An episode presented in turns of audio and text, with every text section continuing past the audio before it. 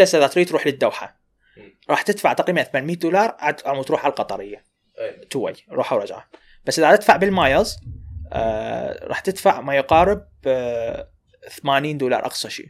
الشغلة الوحيدة المهمة بكل هاي الوثائق راح تقدمها هي كشف الحساب المصرفي. انت بس المهم يكون عندك حساب مصرفي يكون بمبلغ معين من الفلوس تكفيك للسفرة.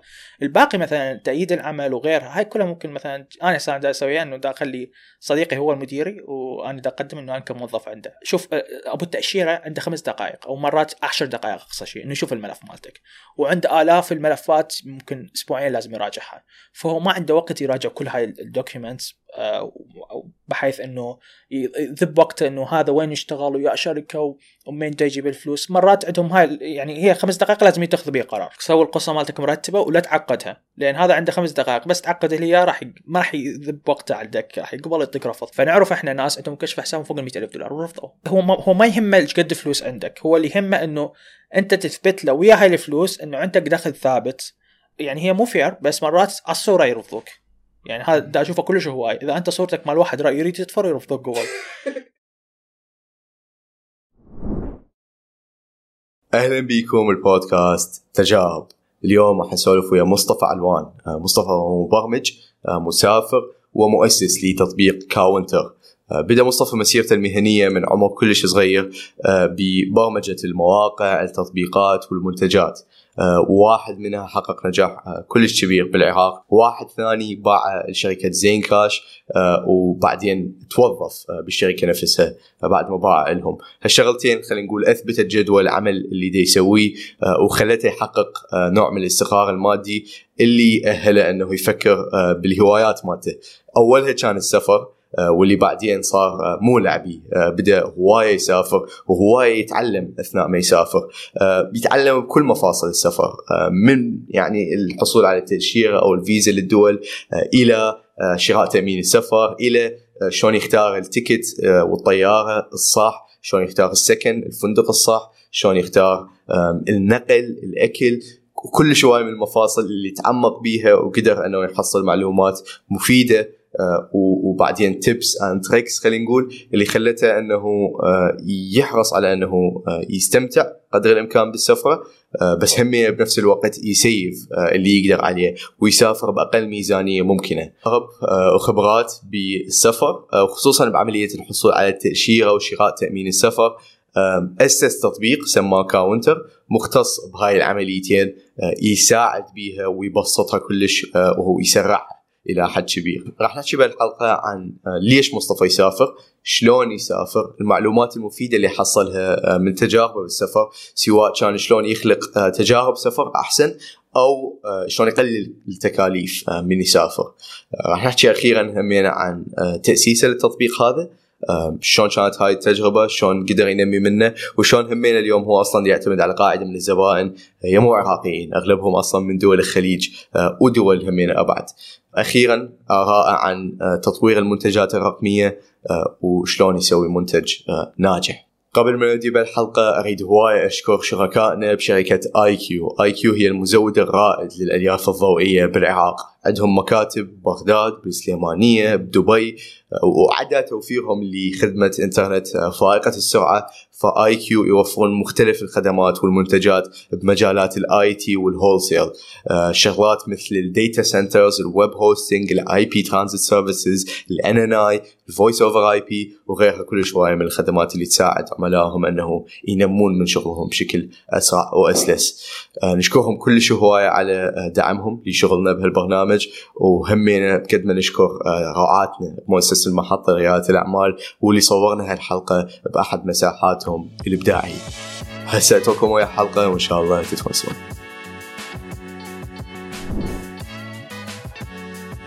شلونك مصطفى؟ والله أنا الحمد لله بخير كلش فرحان جيتك اليوم. أنا أم، قبل ما تكون ضيف فأنت صديق هواي اتونس من أسولف وياه سواء كان عن البرمجة عن تصميم المنتجات أو عن السفر. زين. أه، والستوريات اللي تنشرها على حسابك على سفراتك هواي تحسسني من البؤس والكآبة. لأنه أنا ما دا أقدر أسافر لهاي الأماكن. مع ذلك تملأني بهواية من الفضول عن عن المكان اللي إحنا بيه وعن العالم اللي حولنا سواء كان ثقافات سواء كان غيرها وغيرها من الشغلات اللي تراويني أنه العالم كبير. زين؟ وأكو هواية شغلات إحنا لحد الآن ما نعرفها. أه، بغض النظر عن الفرة الفلسفية اللي سويتها أريد أسألك كونك مطور. أولا أو مبرمج اللي تحب تسميه سميه هو شنو اللي يستهويك أه، فعلا من تسوي كود؟ وليش؟ احل مشكلة هو باختصار إنه أنا كلش أحب إنه أسوي product هذا ال product يحل مشكلة معينة عندنا هنا. أنا بدايتي بال coding بدأت بالثاني متوسط. آه، بالثاني متوسط كانت هي أول project سويته اللي هو كان عبارة عن موقع من نتائج آه، كنت أشوف موقع وزارة التربية اللي هم حطوا على server هيك كلش صغير. فهذا ال server ما يتحمل مليون مليونين زيارة باليوم. فقبل يوقف. فقلت ليش ما أسوي موقع ما يوقف؟ responsive آه يعني يشتغل بالموبايل بطريقة مرتبة وال design مالته حلو. فوقتها سمي... سميته موقع نتائج العراق حطيت اللوجو مال وزارة التربية وصرت يعني قدام وزارة التربية. أوقف يعني هاي بدون موافقة من أي جهة. بدون موافقة من أي شيء. آه فسويته. آه وسميته موقع نتائج العراق. فأي واحد من كان يكتب جوجل اللي هو هاي يعني ب 2011 الحكي من كان يكتب جوجل نتائج العراق ونتائج الدور الأول أنا كنت أطلع فوق وزاره التربيه ليش؟ لأنه كان الموقع هو sub domain تابع ال service اسمه blog بلوجر مال جوجل. جوجل هم يعطوك يخلوك تسوي blog خاص بيك. هاي البرتقالية إي for free فكان اسمه result Iraq dot Blogger dot com وتعرف جوجل قبل شلون شلون كان يسوي ال rank؟ إنه من يشوف ال domain مالتك ال authority مال ال domain مالتك أعلى ومن يشوف ال domain مالتك رقمه أعلى يحطك فوق. فبلوجر كان أعلى. فإحنا نصير مباشرة فوق. فأول سنة طلعت مليون آه، زيارة من okay. من النتائج مالتها. فأنا شفت okay okay هذا الموضوع بفلوس. ليش ما ليش ما أحط فيه إعلانات؟ بس ها okay okay. فحطيت وقتها إعلانات بيه السنة الثانية اللي هو بالثالث متوسط. وغيرت اسمه الموقع ناجح لأن وقتها نجحت من الثالث متوسط بعد الدور الثاني. فصار اسمه موقع ناجح. حطيت بيه إعلانات واحدة من اسوء الإعلانات ممكن تشوفها بالويب اللي هي ال pop up. شايف هاي من تحمل شغلة ويفتح لك ويفتح لك pop up كل كل شوي يقول لك دوس عليها. اي اي يطلع لك هيك قبل بالموقع. يعني لازم تسده هو لازم ترجع السده فهم طلاب يعني بالأخير آه يعني ما كانت عندهم مشكلة بالموضوع. هم يحملون النتيجة مالته. بس أنا ثاجي بالسبعة مليون. ف 7 مليون زيارة. 7 مليون زيارة. okay. فالشركة ال CEO مال الشركة الإعلانية نفسها اللي كنت حاطها قال خابرني. قال لي لازم نقعد meeting لأن انت أنت تعلت ناس لأن هو ما كان مصدق الموضوع إنه بيوم يومين يجيب لك 7 مليون. هذا شيء مستحيل ماكو website يسوي شيء فحكيت له القصة إحنا عندنا نتائج وغيرها. فكان وقتها يدز لي الحوالات أو الفلوس أو الأرباح مالتي Western Union لأن أنا كنت تحت العمر اللي هو 18 فجات أمي تستلمها. اشتريها بس أمي أمي عبالها يعني اشتغل منظمة ارهابيه تعال تعال فهمها لك أنت قاعد تطلع فلوس من من ويب سايت. هاي هاي شيء كلش صعب كان قبل. الاد سبوت سي أو حكى وياك؟ آه كان الشركة اسمها يلكس أنا كنت افعل يعني اثنين شبكتين اعلانيه ادسنس ويالكس ادسنس يعني يدزوا لك إياها شيكات بالبنك تروح للمصرف المصارف العراقية يضحكون عليك يقول لك شنو هاي؟ ما ما إحنا. فما صرفتها هاي رفعتها ادسنس قمت اشتغل ويا ذولاك ابو الباب اب لأن ارباحهم كانت اعلى آه، استمر الوضع لحد 2014 بنهايه 2014 بنهاية 2014 آه، فيسبوك نزلوا شيء اسمه فيسبوك bot آه، ماسنجر bot اللي هو إنه أنت تقدر تسوي bot بالماسنجر. فأني قلت ليش ما أخلي أسوي شغلة معينة بحيث الطالب يدز المعدل مالته بعد ما اطلع النتيجة؟ وأنا أقول له شنو الكليات راح ينقبل بيها من المعدل مالته. أخذ okay. أخذ الحدود الدنيا القديمة مال السنة راحت وأحطها ب database وأدز له الكليات وأحط له memes سوالف. هاي يطش الموضوع. ف فهو موقع بس هيك تفوت بيه تحط درجتك ماس... على الماسنجر تكتب موقع ناجح على الماسنجر okay. إي داخل ماسنجر نفسه تكتب موقع ناجح تدز المعدل مالتك. ويعطيك الجامعات وواحد يضحك عليك مثلا إذا حاط إذا حاط جو ال 50 يقول لك تبع شنو؟ يعني سوالف. أكو إي يعني هو هو السوالف هاي وقتها سويناها. ففيسبوك وقتها طلع free credits free ads 2500 دولار. فهذه حرقت هاي 2500 دولار بيومين. جبنا 3 مليون request على الماسنجر واحدة. okay. فشفت الموضوع كلش شيء يفيد فاني ليش ما أسوي project على هالشيء هذا مال مال ال bot فاشتغل شفت ال e-commerce تعرف بالعراق هو كله فيسبوك و... وال social media مالتنا. فقلت ليش ما أسوي تط... bot داخل الماسنجر؟ التاجر يقدر يرفع ال product مالته والمستخدم يطب على الماسنجر يشتري ال product من داخل ال bot نفسه من داخل الماسنجر. هو شنو المنتج؟ أي منتج هو التاجر مثلا آه. أنت تاجر عندك منتجات معينة. طيب. بدل ما تسوي لك website تسوي لك موقع أنت داخل الماسنجر المنتجات تنحط. وتقدر ال customer مالتك يدفع لك مم. مباشرة داخل الماسنجر. يدفع لك يعني عن طريق e-payment e-payment هاي 2000 2000 بدايه 2015 آه فكملت بعد ثمان أشهر كملته سميته شامبر آه فرحت بقالي ال payment اللي هو زين كاش لأن ما كان أصلا حوالي ما كان عندهم API فزين كان عندهم API وكل شيء مرتب فرحت حكيت ويا ال business development مالته دزيت لهم ايميل طبعا عندي شركة وهاي كذا ماكو شركة. وأنا مدير شركة فلان فلان وأريد أسوي integration وياك. فقعدت وياه قال لي شقد عمرك؟ قلت له جوا 18 قال لي أصلا يعني حتى هسه لو مشي لك سالفة الشركة بس يعني جوا 18 أنا ما أقدر أسجل ما أقدر أوقع وياك لأن هذا الموضوع يعني ب finance وغيره. فقال لي انتظرني يومين وأنا خابرك. آه خابرني بعد يومين. آه قال لي ال CEO مال الشركة يريد يحكي وياك. مال زين كاش. مال زين كاش. okay. فقعدت ويا ال CEO قال والله إحنا الشغل آه، الشغل ده نسويه إحنا دا نحاول نسويه إحنا بالشركة مالتنا. بس إحنا قلنا ليش دا ليش دا نبني العجلة من البداية؟ فنريد نستحوذ على ال project مالتك. أها كان بالهم أصلا. أي. ف أنا وقتها يعني فشي كان كلش كبير. يعني أنا خامس إعدادي وواحد يجيك يقول لك تعال استحوذ عليك وأدفع لك فلوس وهالسوالف هاي. فكان كلش صدمه كلش كبيره فخابرت وقتها مروان. مروان هو كان ال mentor مالتنا الاب الروحي لأن هو Startup Weekend وقتها كانت والسوالف هاي. فهو مروان أي شيء خابر مروان قال له مروان. فقلت له وقتها مروان آه مروان أحمد بالحلقة الأولى موجود. مروان أحمد صحيح. آه قلت له مروان آه أنا هيك هيك ال project قالوا لي إحنا نريد نشتري قال لي do it روح بيع.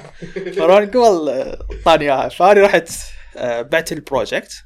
واشتغلت داخل زين كاش كمستشار تقني وقتها. وهو كمبلغ هل كان يعني كان ممتاز بالنسبة لعمري. كلش ممتاز. okay. ف يعني شفته أنا حتى من قال والله قلت له يعني توقعت أقل يعني بس يعني زين. okay. ف اذا أقول five figure تقريبا اي okay. فوقتها اشتغلت ويا زين كاش أول شغل كان هذا إلي يعني أول وظيفة إلي اللي ووقعت عقد مستشار لأن ما كنت تقدر أصير موظف. أول شيء تداوم سادس إعدادي وبنفس الوقت كان عمري يعني أقل من 18 أو أتذكر 18 أو أقل من 18 17 آه، اشتغلت ويا زين كاش سنتين هم مبرمج آه، طبعا زين كاش وقتها كانت startup فمن تشتغل ب startup تتعلم كل شيء. آه، فكنا نشتغل على سبعة ثمانية project ات بالشهر. ف بعد بعد زين كاش رحت حولت على سويتش هم اشتغلت يعني هم مبرمج. بقيت وياهم سنة سنة ونص سويت لهم ال website سويت لهم شغلات داخل سويتش هم آه، هم شلون نقول هم زين كاش كانوا sisters يعني شركات اثنيناتهم تابعين نفس المالك آه، بعد سويتش انتقلت هم بقيت بال online payment والسوالف هاي رحت على كي كارد المنافس مالتهم. اللي هم كان عندهم ذراع اسمه إنجاز. فأنا شفت وقتها كانت أكو هبة على ال UI إنجاز هي ايجنسي كانت بوقتها هي شركة تابعة كي كارد okay لهم المشاكل يعني الشغلات التقنية وقتها. ف اشتغلت وياهم ك UI designer. وكنت أحول ال design ات ال UI اسويه ل front end بالبرمجة. يعني هم بقيت بالبرمجة. آه بس هو وقتها ليش حولت الكي كارد لأنه كنت أنا أشوف أو ليش حولت الإنجاز؟ لأن كنت أشوف إن هاي شغلة آه كلش لأنه نزل Adobe XD ونزل سكتش وهالبرامج هاي مال ال UI design. كانت هبة كلش كبيرة على ال UI design. وأنا كنت أشوف design اتي كلش حلوة. فقلت ليش ما أدخل بهالمجال هذا وأتعلم؟ اقمز أنا بعد من الكلية وما عندي شيء أخسره. فحولت على كي كارد بقيت وياهم سنة ونص همينة أو سنة.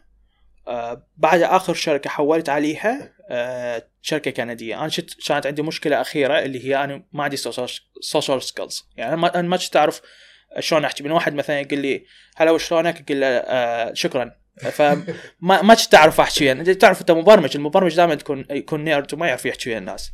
ف كان كلش عاجبني أشتغل بشركة أجنبية خاصه بعد ما بديت أسافر. كان أشتغل بشركة أجنبية واعرف شلون أحكي ويا الناس وأعرف شلون أحكي إنجليزي وغيرها. آه فاشتغل دخلت ويا هاي الشركة الكندية. اشتغلت وياهم همين سنة تقريبا. آه هم كان مجال بالبرمجة. آه وبعدها شفت خلاص أنا تعلمت برمجة تعلمت UI تعلمت شلون أحكي. فاني أنا جاهز حاليا أبني ال project مالتي. وبديت على قبلها آه حكيت ذكرت الكلية وذكرت السفر. أي. أول شيء هسه أنت عمرك بالخامس إعدادي. okay. ويجيك فد شيء خلينا نقول يثبت إلى حد ما إنه أنت هذا اهتمامك أو ال hobby اللي هيك تعفس بيها يعني. قد تحول لك فلوس. زين. آه ممكن تعتبرها مسيرة مهنية. راح تظل عليها طول عمرك يعني.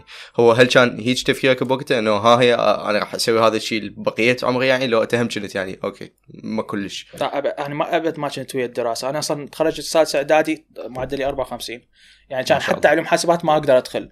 بس دخلوني هيك ما أعرف شلون رهموها دخلوني كلية أهلية ومسائي.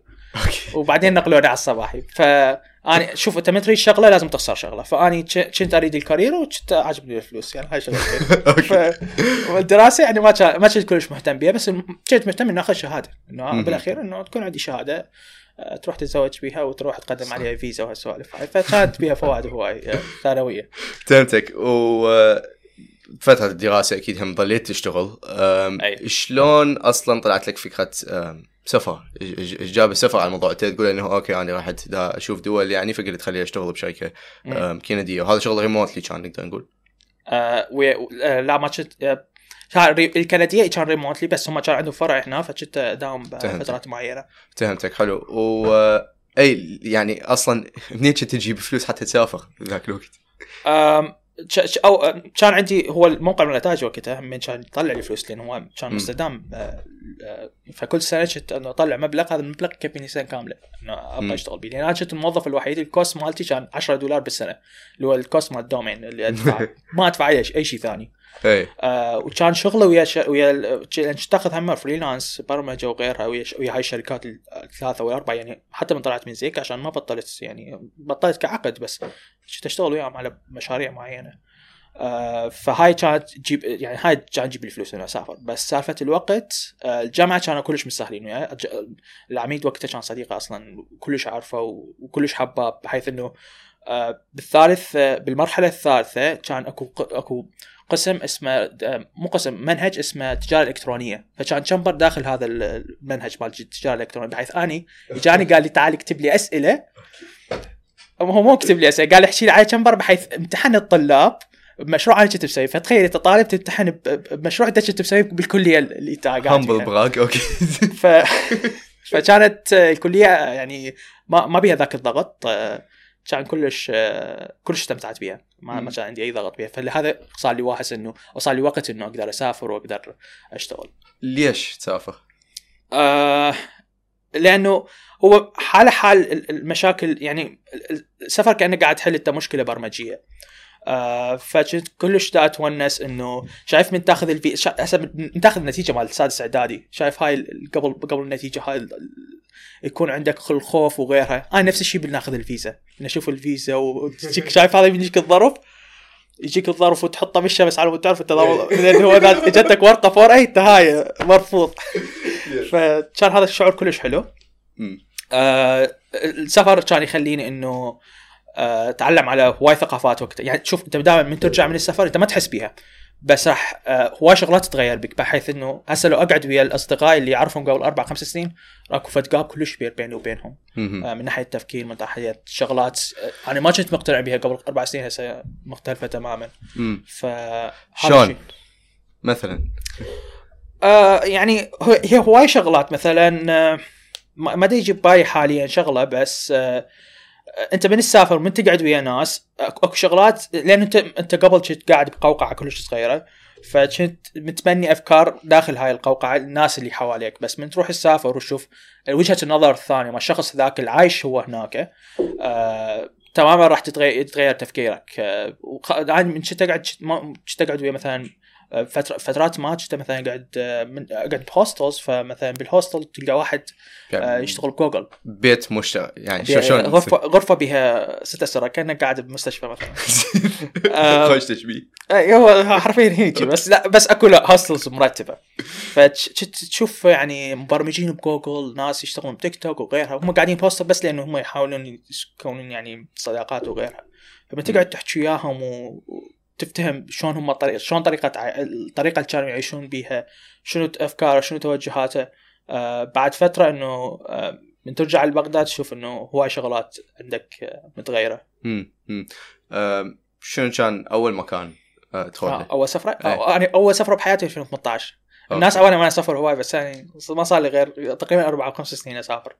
آه 2018 أول رحلة بحياتي أخذتها كانت لإسطنبول تركيا اللي هي ال destination المعروفه أو المكان المعروف لكل العراقيين. فأو... أحب شيء تكون مكان معروف لكل العراقيين. يعني العراقي من يجي يسافر يقول لك روح اسطنبول. أوكي. فكانت تجربة كلش حلوة أول مرة تركب طيارة وحدي أول يعني تخيل أول سفرة تسافر وحدك فكانت فشي كلش آه، فريد وكلش آه، فمن شفت الموضوع إيش قد حلو قلت لا أني خلاص لازم أبطل من شغلي لازم ألقى لي فد شيء يسوي لي passive income لازم آه، أخلص من الكليه بساعه على مود أقدر أسافر لباقي الأماكن فأنت so. شفت أنه الطريقة لك أنه تفتح وقت أكثر حتى تسافر الأماكن هي أنه تبطل من شغلك وتسوي شيء يجيب لك يعني انكم passive income هو تفتح مشروع هو يجيب لك موجود أكو مصطلح اسمه micro startups اللي هو انت تسوي startup بس مو مو شرط إنه تسوي شيء كلش ضخم يصير يعني تطلع ب exit مليونير ما أعرف شنو. لا تسوي startup إنه يجيب لك فد مبلغ معين يخليك إنك تعيش حياتك بطريقة اللي أنت تريدها. فأنا هذا اللي, اللي يهدف إنه أسوي فد, فد startup معين آه هذا startup يجيب لي فد راتب أو مبلغ معين يخليني أسافر يخليني أعيش الحياة اللي يعني آه أريدها. وهل هالشيء واقعي أصلا؟ يعني نقدر نعتبر هسه الموقع سويته مال نتائج هذا micro startup؟ لا هذا ما. يعتبر micro startup لأن هذا يعني يعتمد على فد micro startup لازم فد شيء مستدام مو فد شيء يخلي يخليك إنك آه، فتره معينة إنك تطلع فلوس لا.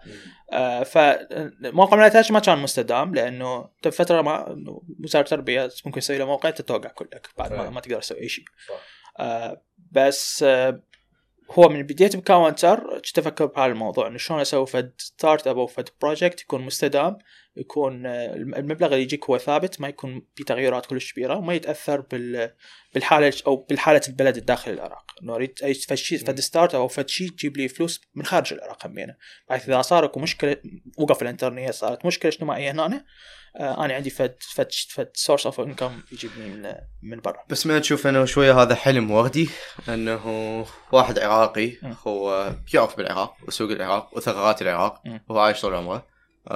يريد يفتح فد شيء أصلا ما معتمد على اقتصاد العراق وعلى أساسه يسوي لروحه مردود مادي متكرر باسيف انكم يعني بدون ما دائما يذب وقته بالموضوع أو جهده و يعني يكون هذا الشيء أصلا مو أنا أنا أشوفه كلش واقعي وكلش أسهل مما إنك تسوي startup داخل العراق. أه إنك تسوي startup يستهدف ناس خارج العراق أسهل بهواية لأنه أه احكي لك حسب شغل بكاونتر مثلا. أنا بديت كاونتر بديته كان الهدف مالتي ال market مالتي العراقي بس هسه حاليا 80 90% من ال market هو دول الخليج أول شيء هو كاونتر شنو؟ آه كاونتر هو تطبيق يساعدك انك تقدم على تأشيرة آه بمعلومات أقل وبوقت أقل آه، وإحنا نضمن لك إنه هاي التأشيرة ممكن آه، يعني تكون نقلل نسبة الرفض بها لأنه اكو أكو خبراء راح يراجعون الملف مالتك ويقدموه للحكومة مباشرة. يعني هو إذا نرجع بالأصل هي شنو المشكلة الموجودة بالتأشيرة؟ ها أوكي هو بالبداية هو كم نوع من التأشيرة أصلا موجود؟ أكو تأشيرة إلكترونية وأكو شيء اسمه تصريح سفر إلكتروني وأكو شيء مثلا آه، تأشيرة اللي هي sticker وقت عند الوصول. إحنا نستهدف التأشيرات الإلكترونية اللي هي تأشيرة أنت تقدر تطلعها الكترونيا من الحكومة مباشرة وتطبعها وتروح تسافر مباشرة. ونستهدف تصريح السفر الإلكتروني اللي هو مثل التأشيرة الإلكترونية بس أسهل إنه يطلع بثواني خلال ثواني نطلعه فهو أصلا ليش أنا ليش بديت بكاونتر أنا بالبدايه كان عندي blog آه، من بداية السفر تعرف أنت راح يسافر يقوم ينشر story ات في الإنستغرام هاي بعدين شفت اني شنو الفائده؟ يعني ليش دا يعني الناس ما يعني هسه من واحد ينشر لك مثلا story قاعد بحفلة ب 20 story بحفلة ما ما استفاديت اني فانا كان الهدف مالتي إنه أسوي شيء يخل يساعد الناس يعني يطلعون التأشيرات. فسويت blog خاص بي ونشرت بيه شلون نطلع تأشيرات ال 190 دولة داخل العراق. ك... كعراقي. كعراقي بس. أوكي. وإذا اي إذا أقدر داخل هو موضوع التأشيرة أصلا. يعني إنت هسه مسافر لأوروبا خلينا نقول. مسافر لغيرها هواي من الدول مختلف القرارات مختلف ال procedures الموجودة للفيز. شلون أنت كعراقي اليوم وأنت مو موظف هسه؟ يعني أنت هسه مو موظف أوكي؟ ومن طلعت التاشيره ما كنت موظف. صح. بس حامل شهادة. كنت خريج بوقتها؟ خلينا نقول كنت خريج. أه، لا ما كنت. أوكي بعدك تدرس. بعدني درس عندك موقع مال النتائج هذا ال income source يعني مالتي. زين. وتريد تروح بريطانيا مثلا وتحصل فيزا هناك مال سياحة. وتقنعهم إنه أنت ما راح تبقى بهذا البلد. آها أم، شوف الشغلة الوحيدة المهمة بكل هاي الوثائق راح تقدمها هي كشف الحساب المصرفي. أنت بس المهم يكون عندك حساب مصرفي يكون بمبلغ معين من الفلوس تكفيك للسفرة. الباقي مثلا تأييد العمل وغيرها هاي كلها ممكن مثلا أنا دا أسويها إنه دا أخلي صديقي هو المديري وأنا دا أقدم إنه أنا كموظف عنده. هو هو عنده شركة مسجلة بس دا أسجلها بهالطريقه هاي. آه شوف آه، أبو التأشيرة عنده خمس دقائق أو مرات عشر دقائق أقصى شيء إنه يشوف الملف مالتك. وعنده آلاف الملفات ممكن أسبوعين لازم يراجعها. فهو ما عنده وقت يراجع كل هاي ال documents بحيث إنه يذب وقته إنه هذا وين يشتغل ويا شركة ومين دا يجيب الفلوس. مرات عندهم هاي يعني هي خمس دقائق لازم يتخذ بيه قرار. فأنت ما دام مرتب الوثائق مالتك بطريقة صحيحة ومرتبه ما راح ي... ما راح يأثر هالشيء هذا. فأنا كنت أرتبها آه، بطريقة صحيحة. آه، كنت أجيب وثائق آه، يعني مالتي الكشف حساب كان حقيقي وما بي أي مشكلة وكان تطلع وقتها يعني. وهل كان كافي إنه هذا على الأقل كشف الحساب هذا إنه يقنعهم إنه أوكي خل نقبله هذا هذا وضع لطيف يعني. وهل هاي كانت كلها فلوسك مالتك؟ بالنسبة لي فلوسي إيه كانت مالتي هي كلها. بس ماكو مشكلة إنك تحط مثلا فلوس أبوك ويا ويا فلوسك ما راح ما راح يأثر هالشيء. بس يكون يتناسب ويا الراتب مالتك. يعني هسه مو تقول لهم أنا راتبي مثلا. صديقي هسه قبل فترة قدم مثلا على فيزا بريطانيا. قال لهم أنا راتبي مثلا آه، 8000 9000 دولار. ورايح قاعد بهوستل. معطيهم يعني يعني مال هوستل ال confirmation فأنت مو منطقي أنت تروح تقعد بهوستل وراتبك 8000 9000 دولار. فأكيد راح. راح يرفضك. فأنت لازم وثائق تسويها مقن... يعني منطقية. كل شيء تسويه منطقي. يعني أنت مثلا أنت راتبك 2000 لازم كل كل شهر تحط 2000 بال بالكشف حساب مالتك. بعد يبين انه أنت راتبك قاعد تحطه بالكشف حساب. آه نفس الشيء إذا أنت راتبك 2000 مو تروح تحجز لك فندق خمس نجوم آه سعره مثلا بالليلة 400 500 دولار. مو منطقي هذا. ليش تصرف كل فلوسك آه، برا. فهو يبيعون بهالنواحي هاي اللي هي نواحي كلش بسيطة. لأن هم ترى اللي يشوف اللي يراجع تاشيرتك هو مو شخص كلش يفتهم وذكي هو مجرد عنده عنده document يمشي على ال document فأنت لو تقرأ هذا ال document اللي هو دي, دي, دي يمشي عليه وتطبق نفس ال- ال- الشغلات اللي هم حاطين بال document آه، ما راح ما راح يأثر عليك آه، وما راح يجيك approval ات شيء. بس حكيت شغلة أنه قد تكون حتى من يسوون كشف الحساب هاي هي مو كل الفلوس إلك. لكن إذا نحكي بشكل كلش موضوعي هل يعني همين إحنا ما ما نقدر نعرف هو بالضبط إيش قد يريدون بكشف الحساب مم. لكن ال- المبلغ اليوم اللي عد مو خلينا نقول الموظف ال- average بالقطاع الخاص مم. يمكن الموظف الفوق ال average كراتب ك- كحساب اللي عنده. أه، هل هذا راح يكون كافي؟ عادة أنه من يشوفه ال visa officer يقول okay هذا حسابه لطيف باسوء الحالات يبقى بالبلد يقدر يدفع لروحه. Okay. خلينا نحكي على وشلون عرفت بالنسبة لك مثلا أنه هذا المبلغ okay كافي هذا زين بدون ما تجيب ما أدري إيش قد مبلغ وتحطه. آه خلينا نحكي على شنغن مثلا. إحنا ما نريد نروح على باقي. هو كل دولة عندهم بال document يقول لك إيش قد باليوم لازم يكون عندك بالحساب. مثلا إذا أنت ناوي تروح لفرنسا لمدة 10 أيام لازم كل يوم يكون عندك 120 يورو أو 120 دولار بال- بالحساب كشف حساب مصرفي. ف 10 في 120 فلازم يكون كشف حساب ال minimum مالتك الموجود به من غير ticket طيارة من غير آه، ال expenses الثانية 1200 مم.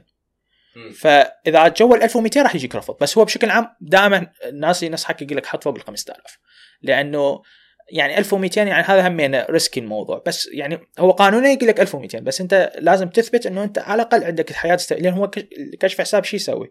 يثبت أنت عندك income عندك حياة stable وعندك فلوس راح ترجع يعني راح ترجع للعراق. ف آه، إذا قدرت تثبت هاي الشغل ثلاث شغلات بالكشف حساب مالتك آه، راح يعطوك مباشرة approval بيها. ف ماكو ماكو فد شيء يقول لك هو ما يقول لك إيش قد لازم تحط بس انت لازم يعني تحط فد مبلغ معين يثبت انه انت عندك حياة هنا هو تصور قد يكون جدا غبي بس أنا تصورت إنه ممكن لا يدورون على مبلغ 6 figure زين بالحساب إلى أن okay يقولوا لك تعال هاي آه. هاي الفيزا يعني هو معقولة إنه بس الشخص اللي عنده فوق ال 5000 بالحساب وعنده وظيفة.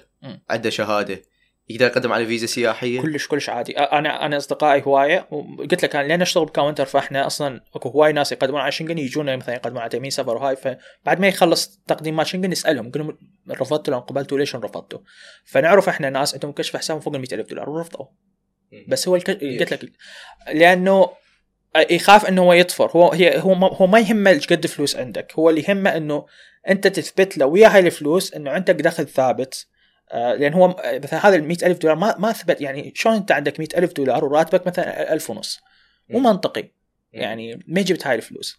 فلازم يتأكدون هاي الفلوس يعني ما جاية من مكان ثاني لازم يكون مكان حقيقي يعني فلوس يعني جاي من راتب أو أو شغل حقيقي. فلازم مو شرط إنه تكون يعني مرات اكو 5000 أو يكون عندك أقل من 5000 دولار وتتنقبل مرات لا فوق ال ألف دولار ويرفضوك.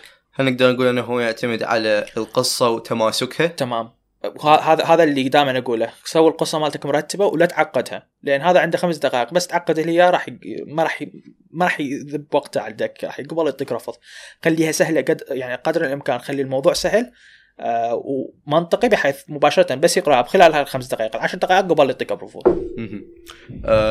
هل تحس ساعد كونك أو أول شيء هل أنت أول سفرة لك كانت الواحده من ال destinations اللي بيها الفيزا صعبة لو كانت لا أسهل أسهل. عن تركيا فيزا تركيا نقدر نقول بشكل موضوعي هي أسهل من من, من فيزا الشنغن هل انت جمعت خلينا نقول destinations أنت رحت لها على اساسها هاي كانت هم سند لك من تقدم على هيك نوع من الفيزا لو أصلا ما كلش يلعب دور؟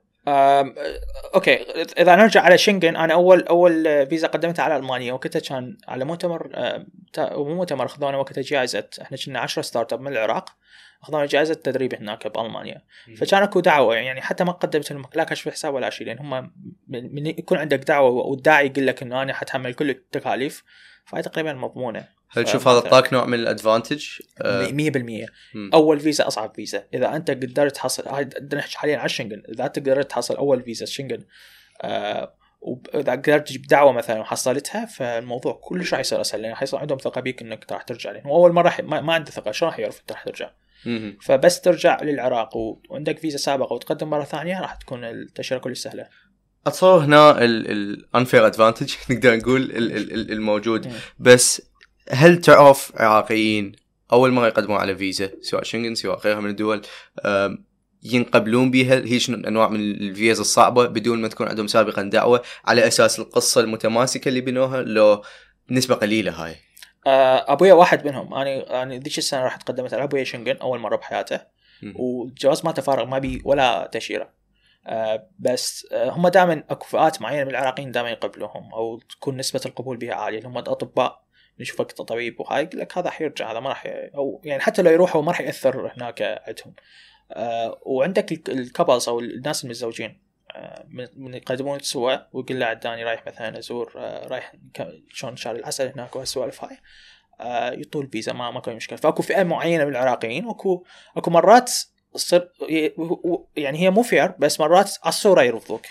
يعني هذا دا أشوفه كلش هواي. إذا أنت صورتك مال واحد راي يريد يطفر يرفضوك which is صايره ويا أصدقائي. هو هو ما يعني ملفه مرتب بس هو صورته أول واحد يعني يريد يطفر ويروح. فطوه رفض فاي مرات الصورة تأثر فلازم من تك صورة تك صورة مرتبة. آه، يعني تبين عليك أنت cute أنت ما ما ناوي تطفر. okay. أبوك طبيب كان؟ أبوي طبيب. okay. زين. زين. عداك أنت. اللي استلم الدعوة. عدا أبوك الطبيب. هل أكو عراقيين انت يعني مشتغل وياهم أو حاكي وياهم؟ قدموا أول مره okay حصلوا قبول. كم واحد نقدر نقول ذولا؟ آه موجودين نسبه قليله آه بس بشكل عام يعني هو موضوع الدعوة مو صعب. يعني أكو هواية شركات تجيب لك دعوة مال المؤتمر وترتب لك إياها ويعطوك إياها بس هو شوية سعرها غالي. يعني مثلا تدفع لهم 400 دولار يعطيك دعوة مال المؤتمر تروح تقدم بها وبالغالب هو راح يجيك قبول. فما احس إنه موضوع الدعوة هو مشكلة. أنت تقدر تجيب دعوة. أكو ناس هيك يسوون؟ كل شوي كل شوي بالعراق. يروح يجيب له دعوة من أي مؤتمر يقدم عليه بعدين يروح يسافر ويرجع بنفس التوقيت مال المؤتمر عن ما يأثر على الفيزا مالته الثانية ويقدم على فيزا ثانية. مباشرة يعطوه فيزا. okay مشكلة. Is this a life hack؟ هو يعني معروف هذا ال system معروف. هم هم ليش يعطوك فيزا لأن عندك دعوة؟ لأن هو بالمؤتمر دا يثبت دا يقول لك إنه أنا أنا أضمن إنه هذا راح يرجع. بس من من واحد يقدم بدون بدون أي دعوة فمن راح يكون الضامن السفاره فيقول لك أنا ليش دا أوقعها براسي؟ يعني باش لأن هاي إذا لأن هم عندهم فد, فد system معين. إذا هو شخص ما رجع فهو يطلع لهم بالسفارة إنه هذا راح وما رجع. فراح تبين عندهم ان هم هذول كلهم قدموا وراحوا وما رجعوا فتوقع براس السفارة وبعدين يقللون القبول بنسبة كلش كبيرة. فهم ما يسوون الحركه هاي فلهذا يقول لك جيب لي دعوة. هذا يقول لك جيب لي دعوة. okay فهمتك. هسه شنو الطريقة الواقعية م. للعراقي الموظف الفوق الافرج بشوية أنه يسوي هيجي؟ هل هو أنه يروح لوحده من بغض النظر عن هسه قانونية هالشيء زين بس أنه يروح يحصل اجتماع من المؤتمر بعدين على اساسه يقدم يضبط شغلة كشف الحساب يضبط شغلة التوظيف ويطلع صورة زينة ما يبين منها إنه هو يريد يصفر وعلى أساسه okay أكو احتمالية زينة إلا بالقبول. لو يعني شو تشوف؟ أنت كموظف أول خطوة تسويها إنك تفتح حساب مصرفي، هواي هسه من الموظفين ما عندهم حساب مصرفي، واكو ناس يقول لك كي كارد وهاي بس هم السفارات ما يحبون المصارف الحكومية. كي كارد وهاي بحيث يقول لك روح صدق لي اياها من الخارج يلا تجيب لي اياها. بس مثلا الفرنسية. فحاول تفتح حساب مصرفي ببنك أهلي. وكل ما يجي راتبك اخذ حطه بالمصرف وروح اسحب من ال ATM ماكو مشكلة. آه، انت المهم تثبت انه عندك آه، مبلغ ثابت. فهذا سويها. وإذا إذا أنت تحب السفر سافر الدول هواي قبل ما تقدم شنغن أو قبل ما تقدم بريطانيا. روح افتر مثلا روح للهند. بقي بيشوفون اكو عندك history بيشوف عندك أكو ختمات هواي بالجواز يعني هو راح يشوف الجواز بالأخير. آه راح يكون عنده ثقة أكثر إنه أنت صح أنت شخص تسافر وأنت ترجع ما ناوي آه، تروح تطفر. لأنك واحد مثلا يقدم جواز فارغ. وكل شيء ما عنده لا لا عنده تأييد لا عنده آه لا عندك كشف حساب هاي فأكيد يرفضوا فإذا ضبطت موضوع السفر إذا سافرت هواي وإذا ما تكون أنا ما أقدر أسافر هواي آه بهاي الحالة جيب دعوة آه أكو هواي شركات ممكن تطلع منهم دعوة أو مو, مو شركات أكو eventات هسه مثلا آه Web Summit اللي هو هسه بالبرتغال آه من ال eventات اللي يعطوك دعوة مثلا. آه إيش قد تدفع 300 دولار هيك شيء آه، يعطوك ticket مال ال event وتعطوك دعوة تأخذ الدعوة. تقدم على الإيطالية هنا وتسافر فسهلة. سهلة. يعني موضوع الدعوة سهلة عند أحكي. okay okay فهمتك. يمكن نقدر نشبهها بال credit history إلى حد صحيح. إلى حد كبير. لأنه أنت إذا تأخذ قرض من خلينا نقول الشركة مال البطاقه ال credit card مالتك تحتاج تاريخ مال الدفعات وهيك اتصور بهالحالة تاريخ الزيارات مال البلدان تاريخ حتى الكشف حساب مالتك. وهمين قصه متماسكة إلى إلى صح. حد ما. ومرات ما تفيد. يعني كل هالأمور تقدمها آه بس لأنه أنت عراقي يخاف منك فيقول لك أنا ما أقدر. مثل أستراليا يعني كان شفت اقدرهم كل شيء يعني رفضاني بس يقول لي لأنه أنا ما ما عندي يعني آه عندهم اكو أكو سفارات معينة ودول معينة هم لا ما يقدرون يقبلون عندهم نسبة معينة من القبول فما يقدرون يتجاوزون هاي النسبة. فيعطوك رفض بس بدون سبب يكون هيك يعني يقول لك أنا ما أقدر بالفترة الحالية أقبلك. أي. أي. فهي مرات يعني تصدف إنه يقول لك لا ما تفيدك هاي كلها. ففكرت إنه يعني ما ما أدري إذا هاي الشركة أصلا قانونية حتكون يعني بس هي شركة هي تلزم هذا الموضوع. وأكو هيك أصلا شركات؟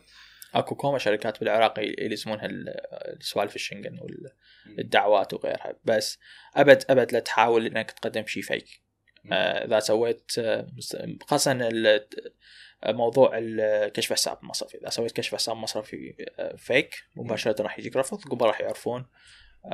لأن هم ذولا يشوفون قد يعني 100 كشف حساب باليوم فيعرفوا ان هذا الفيك وهذا من الصحيح. تجيك رفض وتروح الفيزا. فالكشف حساب لا تزوره.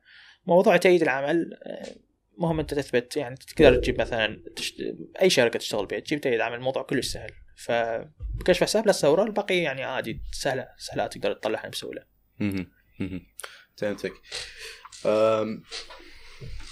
شنو أصعب فيزا قدمت عليه؟ أو أكثر واحدة مزعجة؟ أو واحدة أنت أصلا ما مقدم عليها أنا حقولها راح تتفاجئ اللي هي دبي.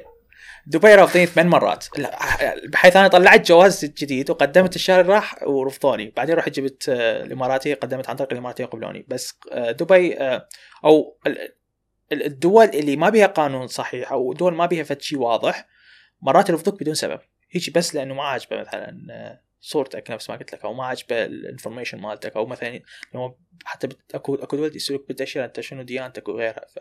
فمرات أكو فد شغلات ببال, هذا الشخص اللي قاعد يراجع التأشيرة مالتك ويعطيك رفض.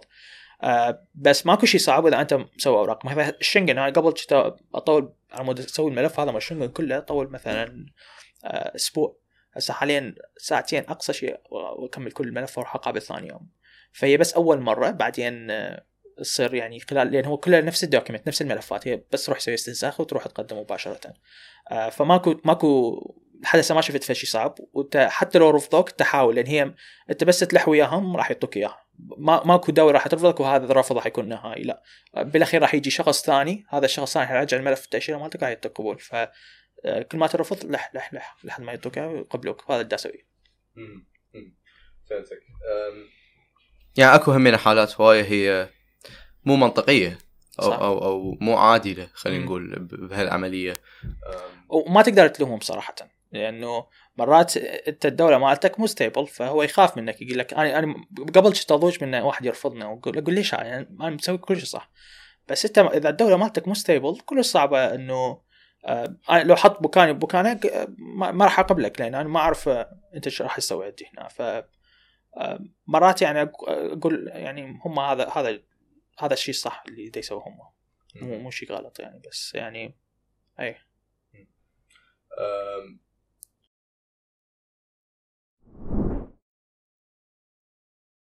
أكو مرة أنت وصلت ال passport control أنت عندك فيزا أنت كل شيء حاضر موجود. وقال لك لا. آه صارت صارت وياي بالبرازيل. أني رحت بالشهر الثاني السنة راحت. قدمت على فيزا البرازيل. اعطوني بساعتين رحت استلمت الفيزا استلمت الجواز فانا شفت الفيزا قلت خلينا نحجز ticket كانت كورونا البرازيل ضمن المنطقة الحمراء. ما تقدر أي طيارة تطيرهم عدا القطرية. فيعني أي لحظة يسدوها وبعد ما تقدر ترجع وما تقدر تروح. والبرازيل مسدودة. يعني هي فاتها بس الجزء كلش بسيط. فرحت أخذت رحلة على القطرية وقتها من إسطنبول. الرحله كانت فارغه اللي بيها يمكن اثنين أو ثلاثة اللي هم من آسيا جايين مقيمين بالبرازيل. فمن رحت قبل أصلا ما اوصل قبل ما أصعد الطيارة قاعد يحقق وياي. قال لي ماكو يعني أنت شنو؟ أكو واحد يروح بكورونا شو شو يسوي البرازيل يعني؟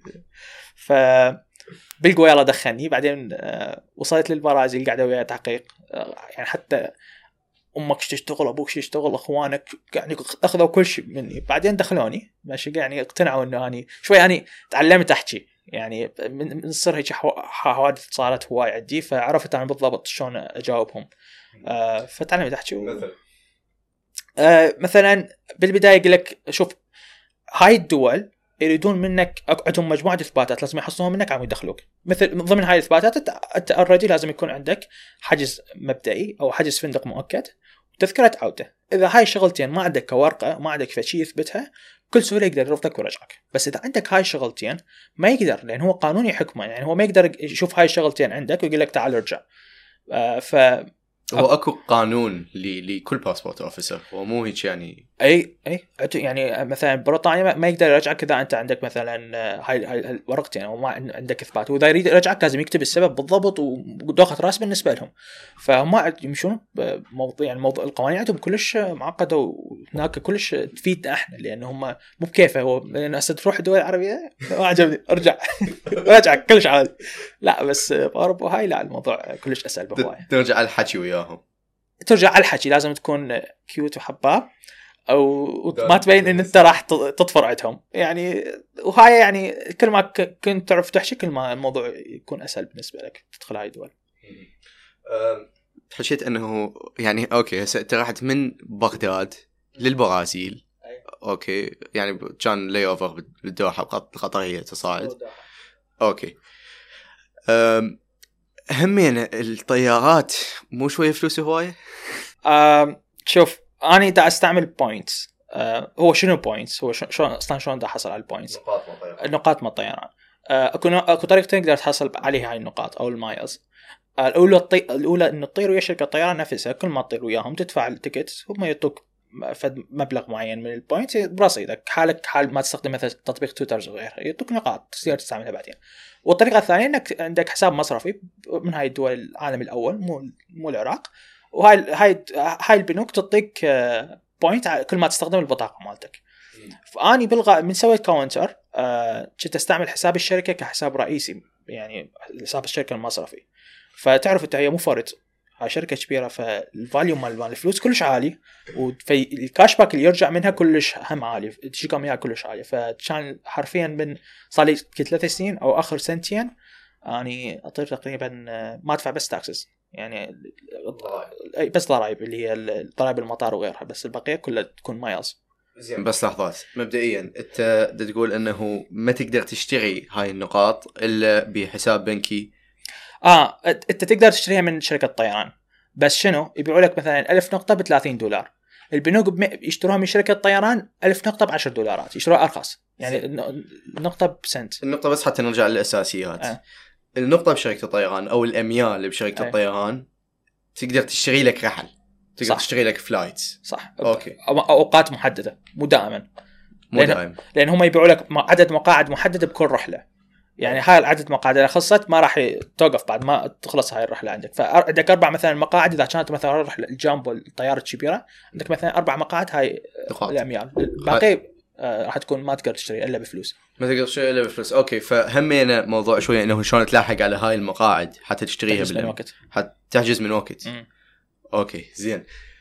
وايد فقرات. أه تحجز من وقت. هسه أنت أغلبية الأميال اللي تشتريها بالطيارة م. هي أصلا إذا تشتري من أميال راح تطلع أرخص نقدر نقول من إنه تشتريها بفلوس. أه أرخص بهواية. خلنا خلنا نعطيك مثال. أنت اذا تريد تروح للدوحة. راح تدفع تقريبا 800 دولار عاد تروح على القطرية. two way روحه ورجعه بس إذا تدفع بال miles آه راح تدفع ما يقارب آه 80 دولار أقصى شيء. أقصى شيء 80 دولار. وهو كم مقعد مفتوح بهاي الرحلة آه. آه بال miles؟ دائما الرحلات اللي تنطلق من بغداد يكون المقاعد متوفرة كلش هواي لأنه العراقيين ما يستخدمون ال miles ما شلون يستخدم هو ما, يقدر يحصل ما, يعني ما عنده ماكو مصارف بالعراق تعطيك miles.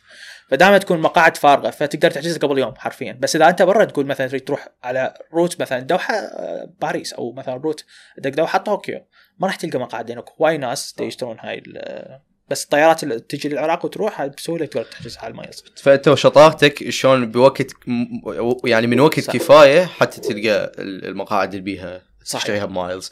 okay هسه نرجع على منين تجمع ال miles أغلبية ال miles مالتك. أي.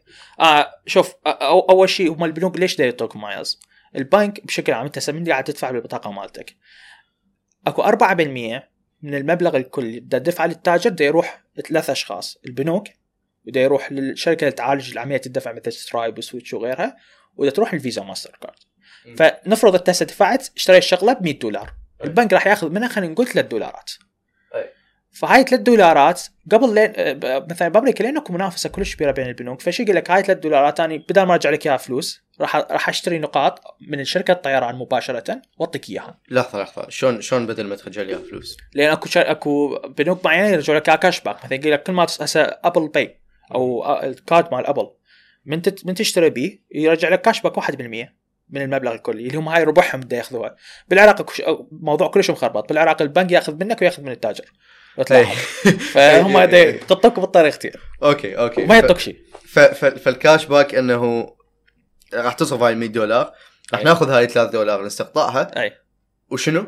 ونحول لك إياها miles نشتري من شركات طيران miles وتعطيك إياها. فهل راح تكون أكو أصلا في مستقطع المصارف أو ذول الفيزا وجماعتها؟ لو هي هاي 3 دولارات كلها بدل ما لا ما يعطوك اياها كلها 3 دولارات لا أكيد يعطوك اياها مثلا نص أو ثلاث أرباعها فهمت okay فهاي 3 دولارات يستقطعوها جزء منها حيروحون يشتروا لك miles بيها؟ صحيح مش ويشتروا بواحد سنت. على كل miles 1 سنت. واللي هو أرخص من السعر اللي لو أنت رايح للموقع تشتريه. إذا تتر... اذا إي 1000 miles تصير عليك 30 دولار 35 دولار which is مبلغ كلش كبير. بينما شركة الطيران تشتري ب 10 دولارات أقل من 10 دولارات. okay okay. زين يعني أنت ما تشتري أغلب ال miles مالتك كفرد انما تشتريها يعني من ال cash back اللي تحصله على كل دفع على كل دفع لأن هي شركة تعرف هي المبالغ تكون مو قليلة. بس على هاي هواي تدفع بال card آه، ترى travel هسه انت من تحجز ticket واحد مثلا احجز ticket ب 1200 اللي هو رايح مثلا لأمريكا. 1200 يعطوك عليه آه، خمس خمس نقاط على كل دولار. فأنت ألف في خمسة تقريبا 5000 آه، نقطة. فأنت 5000 نقطة من customer واحد. فأنت إذا عندك شركة وهاي الشركة دا يجيها مثلا فوق ال 200 200 customer 150 customer فأنت بهالحالة هاي تطلع مبالغ كلش ضخمه مثلا شهريا تطلع فوق ال 350 ألف نقطة. بس من من موضوع ال payment تطلع 350 ألف نقطة من من صرفك على ال card صرفي من مو اني شنو هسه أني من واحد يطلب مني خدمة على Counter إيه. إحنا شنو رابطين بطاقاتنا ويا المزودين مال الخدمات الثانية. مبدئيا هواي يعني أنا كل شيء طبعا. ال card اللي مستعمله هسه أو الحساب المصرفي حتى مال الكاونتر هو أمريكي. أمريكي مو عراقي. وتقدر تسجل انت عراقي هسه اليوم حساب أم... ليش ليش اسجلك عراقي؟ ما هو كل كل شيء حساب أمريكا ليش؟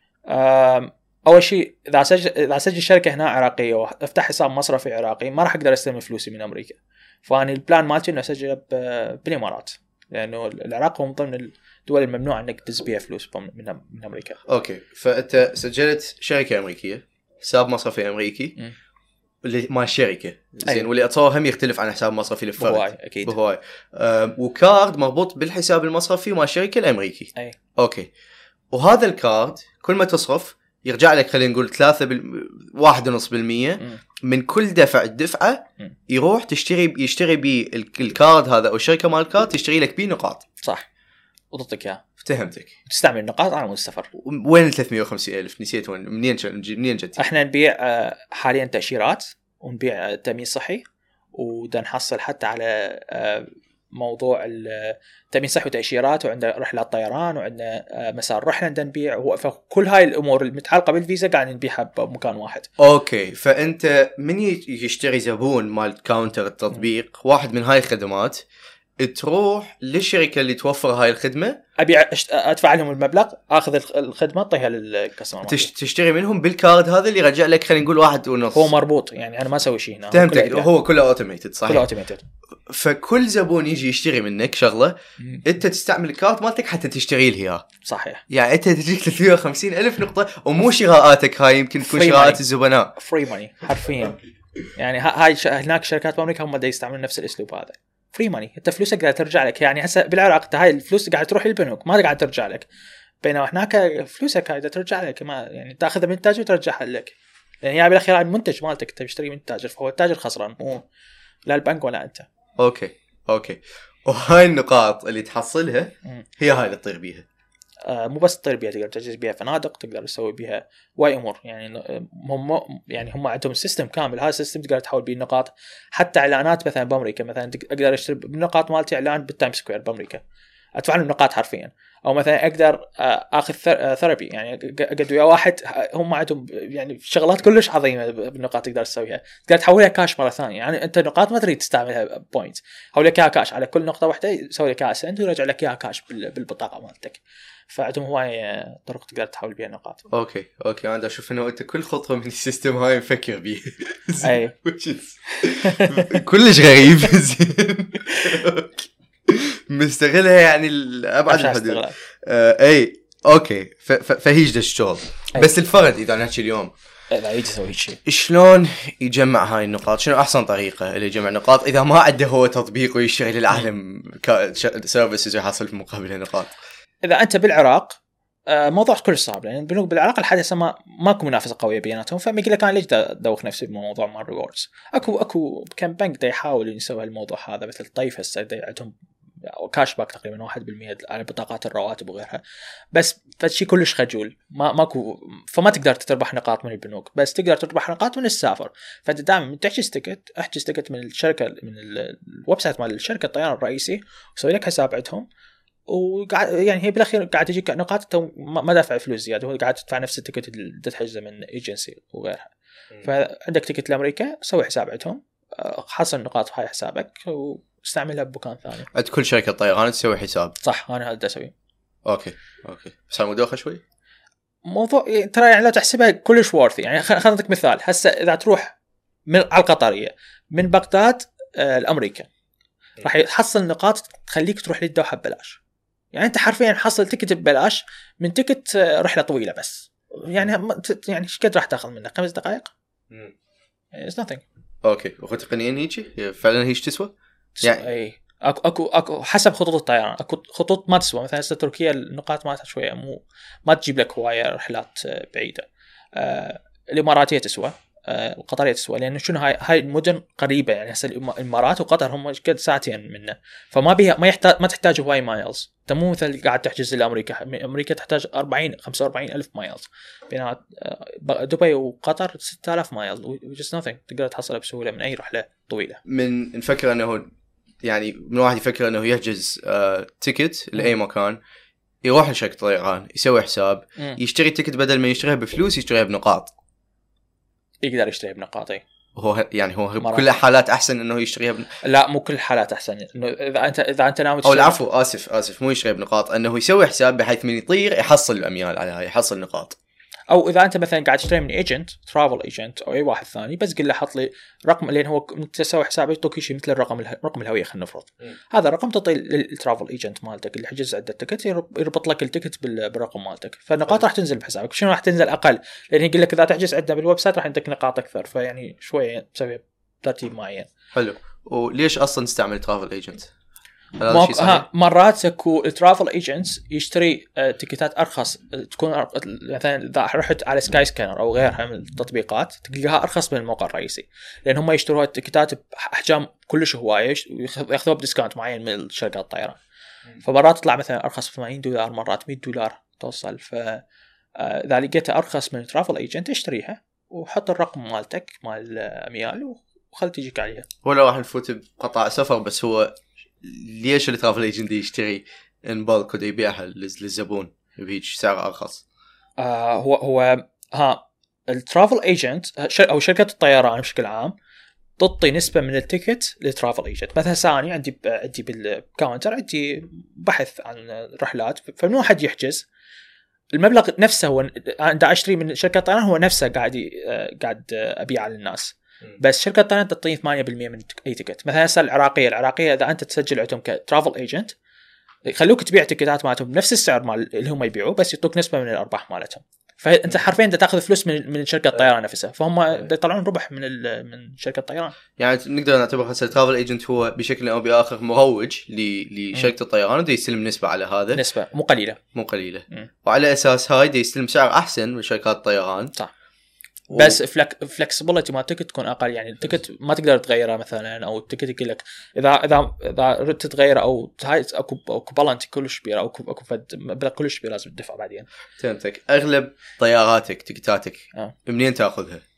آه قلت لك أنا miles حاليا أغلبها قصدي ف... قصدي منين يعني شنو التطبيق أو الموقع يستخدمه؟ هل هل أكو تطبيق هل أكو موقع أو أكو agent تاخذه منه؟ دائما أنصح من واحد يحجز تيكتات يروح على Google Flight، Google Flight عندهم جوجل هم مسوين شغلتين مسوين Google Hotel و Google Flight.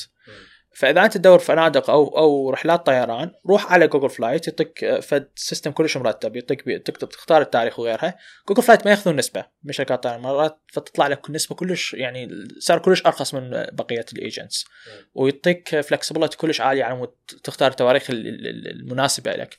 فروح على Google Flight حط المعلومات مال الرحلة مالتك واحجز مباشرة آه، من عندهم. اللي هو حيوديك أصلا على شركة الطيران تحجز يعني. بس هو يعني شلون search engine صاير. فهمتك. ماكو حاله يكون بيها من أحسن إنه تروح ل agent؟ وشلون تعرف ال agent كل agent إيش قد سعره؟ آه, آه search تبقى search على كل ف... آه مثلا آه، أنا عندي مثلا حاليا ثلاث تطبيقات دا أستعملها على مود ال search مثلا نفرض اني أريد أروح رحله من من بغداد إلى باريس. آه أول شيء أحطه ب Skyscanner. Skyscanner يعطيك رحلات متصلة. رحلات يعني حاله حال بقية شركات الطيران بس أرخص مرات لأنه أنت قاعد تحجزها من ال agent نفسه. ما راح ما راح يوديك على شركات طيران. بعد بعدها أروح على Kiwi. Kiwi بده يسوي حركة إنه يعطيك رحلات منفصلة. شنو يعني رحلات منفصلة؟ يعني يحجز لك رحلة من بغداد لإسطنبول بتكت واحد ومن إسطنبول لباريس تكت واحد. هي راح تطلع لك ارخص لأن هي الرحلات من إسطنبول لباريس عليها منافسة كلش عالية مو نفس مثلا تحجز رحلة من بغداد لباريس. فطلع التكت أرخص مثلا ب 80 توصل 80% ممكن تكون يعني خطوط غير خطوط مباشرة غير. فبس يقول لك أنا أضمن لك إنه إذا أنت الرحلة الثانية ما قدرت تحصلها وما وصلت لها بالوقت المناسب أنا أحجز لك رحلة ثانية بن فلوسي عادي أعطيك تأمين عليها. آه، ف Kiwi هاي الخيار الثاني أشوف إذا أكو رحلات منفصلة مرتبة تطلع تكون أرخص هواية. والخيار الأخير هو إنك تستعمل Google Flight فهاي ثلاث منصات تقدر تستعملها آه ما تشيك مكاتب هنا ببغداد. لا لا هم كلهم قاعد يجيبوها من هو system شوف قطاع السياحة هو أكثر قطاع automated بالعالم. كل شيء بي automated ما يحتاج تروح مكتب. آه، أي شيء تحتاجه تروح آه، على الإنترنت وتروح تسرج. ف دائما أفضل سعر راح تلقاه من الإنترنت ما راح تلقاه من المكتب.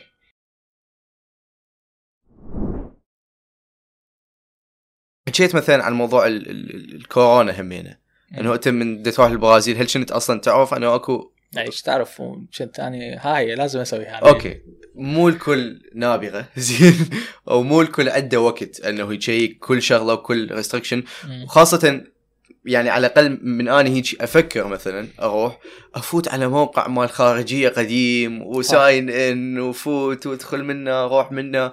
أتصور التجربة هاي من تسافر أكثر أصلا دول أكثر وأكثر كلش متعبة أه صح. وتدوخ. شلون هسه اليوم؟ وهل تحاول تبني system أحسن من هيجي؟ شاملة لكل هاي التفاصيل خلينا نقول. صح هذا اللي يسوي بكاونتر إنه إحنا دن, دن ناخذ هاي اللغة الصعبة اللي يحكوها المواقع الحكومية نسهلها ونبسطها للناس ونعرضها بطريقة كلش واضحة وسهلة. بعد هسه اي اي أي فيزا لأي دولة تقدر مباشرة تفتح التطبيق تقول أنا اريد أروح لهي الدولة راح نعطيك المتطلبات اللي تحتاجها وراح نقول لك شنو المتطلبات اللي إحنا نقدر نسوي لك إياها مباشرة اونلاين يعني بنفس اليوم أنت راح تطلعها. فمثلا الشنجن إذا أنت تسويها وحدك وتروح على الموقع راح تطول مثلا عندك أسبوعين ثلاثة إحنا حنقول لك خلال ثلاث أيام إحنا نكمل لك كل المتطلبات بس تجيب أنت كشف حساب البقية وتروح تقدم مباشرة. آه نفس الشيء خلينا نحكي على ال e-visa. باكستان إحنا حاليا هسه أكثر تأشيرة دا يطلبوها هي تأشيرة باكستان السعوديين. على مود تسجل على مود تطلع تأشيرة باكستان تحتاج تملي تقريبا 71 input تحتاج ترفع أربع مستمسكات. إحنا بكاونتر دا نقول لك ادفع لي بس نسخة من الجهاز ونطلع لك الفيزا. نسخة من الجهاز وصورة. فأنا دا أقلل لك إياها ودا أسهل لك إياها ودا أسوي لك الموضوع كلش سريع. آه فهذا هذا احاول أسوي لأنه أنا أنا عانيت من هالموضوع هذا ودا احاول إنه حل هاي المشكلة. ودا أشوفه هواي اقبال يعني كل حاليا إحنا عندنا تقريبا 60 ألف active user آه شهريا بالتطبيق. وعندنا تقريبا نص مليون search search query يصير بجوجل على على موضوع الفي اس واللي هم يجون منه. ف حلو. وهل هل انت يعني انت ذكرت إنه تريد تفصل هذا عن الوضع الاقتصادي بالعراق؟ اي شلون؟ شلون؟ أنا بالبداية أول ما بديت قلت ليش ما لأن تعرف هي مشكلة الفيزا هي مشكلة بالعراق هي مو مشكلة خارج العراق. فقلت ليش ما أسوي حل الموضوع هو أصلا بداية كاونتر هو كان إنه يحل مشكلة داخل العراق بس بعدين اكتشفت إنه الناس اللي يدفعون والناس اللي يقدمون على في اس هم الناس اللي يريدون يسافرون سياحة حقيقية هم ناس من دول الخليج ناس باوروبا بس العراقيين وناس من سوريا والدول هاي الضعيف جوازها ضعيف هي تريد تهاجر. فهذول مو ال customer مالتي. فرحت من سجلت من سجلت شركة بأمريكا حطيت Stripe حطيت online payment وغيرها. اكتشفت إنه يعني تخيل اني أنا ذاك الأسبوع جاني واحد سعودي يشتغل بماكدونالد مقدم على تأشيرة نيوزيلندا أو مثلا واحد آه، يشتغل سايق تاكسي ده يقدم على تأشيرة لدولة معينة. فالسعوديين أو مثلا دول الخليج يعني كلش يعني سوق سوق كلش مفتوح وبعد جاهز. يعني انت حرفيا قاعد قاعد تشتغل بسوق جاهز ومتعطش لهالشيء هذا. ف الكاستمرز اللي يجونا من السعودية ناس مثقفين ناس عندهم فيزا وماستر كارد ويعرفون يستخدمون التطبيقات بشكل كلش أسهل من الناس الموجودين بالعراق. بينما بالعراق اللي يقدم على فيزا الكترونيه يا ما تلقى طبيب يا ما تلقى من طبقة معينة من المجتمع يعني آه، صعبه تلقى واحد سائق تاكسي يقول لك أنا مثلا فيزا أروح لأرمينيا أو مثلا أريد فيزا أروح لدولة معينة. آه لهذا أشوف إنك تتوسع بسوق خارجي وتتوسع بدول الخليج أسهل بهواية من إنك تتوسع بالعراق. يعني راح تحرق فلوس بالعراق وتم. كلش صعب تحصل بها كاستمرز برا لا. فلوسك قاعد تحرقها تجيب لك أضعاف اللي الفلوس اللي أنت حاطها بالادز حتى كجمهور أحس أكثر بهواية قد يكون. أسهل أكثر واسهل بالتعامل. يعني من يحكوا من تحكي اياهم يعني مثلا السعودي من يجي يطلب مني تأشيرة مباشرة يطلب وينتظر وما يحكي وياك ما, ما تسمع منه صوت. ياخذ التأشيرة مالته وما يحكي وياك نهائيا. العراقي لا قبل ما يطلب لازم يحكي وياك لازم بعد ما يطلب. ويجيك يقول لك شو وقت خلصت شو وقت ما خلصت ف أكون انعدام شوي بالثقة. أوه. أكيد. بينما هناك لا متعلمين على التطبيقات. عندهم شنو يعني عنده يست... كلش سهل إنه يستعمل أي تطبيق يجي ويدفع وهاي فما عنده مشكلة. يقول لك اني هالشيء هذا أصلا lifestyle مالتي فال customers آه، برا أسهل بهواية من ال customers هنا. فلهذا أقول لك إنك تشتغل تسوي startup يستهدف الناس اللي برا أسهل بهواية. بس مو حركة غريبة شوية إنه تبدي تستهدف الخليجيين انت عراقي مو خليجي ما تعرف هذا السوق ما تعرف شلون تسوق للمنتج مالتك. يعني ما متهيئ أصلا لهيج خطوة. شلون قدرت هالشيء صحيح. أنا ما كنت متهيئ نهائيا ولحد هسه ما متهيئ بس هو آه أنا أصلا ما يجون أنا من الناس اللي ما اللي اؤمن إنه اؤمن بال traffic اللي يجي organic مو ال traffic اللي هو إنك تروح تدفع الفيسبوك وتجي لأن هو أنت اذا تدفع مثلا الفيسبوك يجيك مثلا واحد بحياته ما, مسافر أو واحد ما عنده جواز سفر.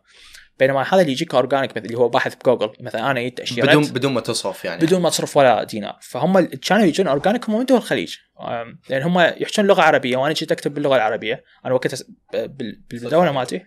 اي فبالمدونه مالتي يعني نشرت تقريبا باللغة العربية 3000 blog يحكي عن التأشيرات بدول الخليج. يعني أي خليجي مثلا إذا يكتب تأشيرة آه، مثلا فرنسا للسعوديين راح يلقاني أني بال page الأول. أو تأشيرة مثلا كندا للسعودية راح يلقاني بال page الأول. فبدا يدخل بال page دا أقول له اكو تطبيق كلش مرتب تقدر تقدم على تأشيرة إلكترونية.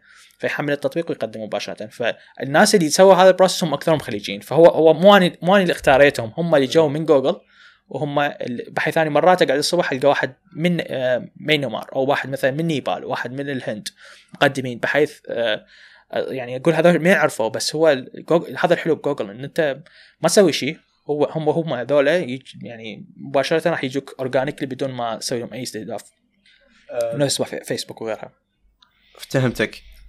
إذا بس نرجع نسوي recap على الخدمات اللي يوفرها كاونتر هسه إذا واحد يفتح الموقع هسه يقول تاشيره مش ما تغيني ألمانيا لإماراتي. نقول راح تبين الفيزا أول شيء شلون يحتاج يحصلها. لا. شو اعطيني دولة اعطيني دولة طلب فيزا. آه فرنسا. هو اكو أكثر من سكشن بالتطبيق هسه من تحمل التطبيق.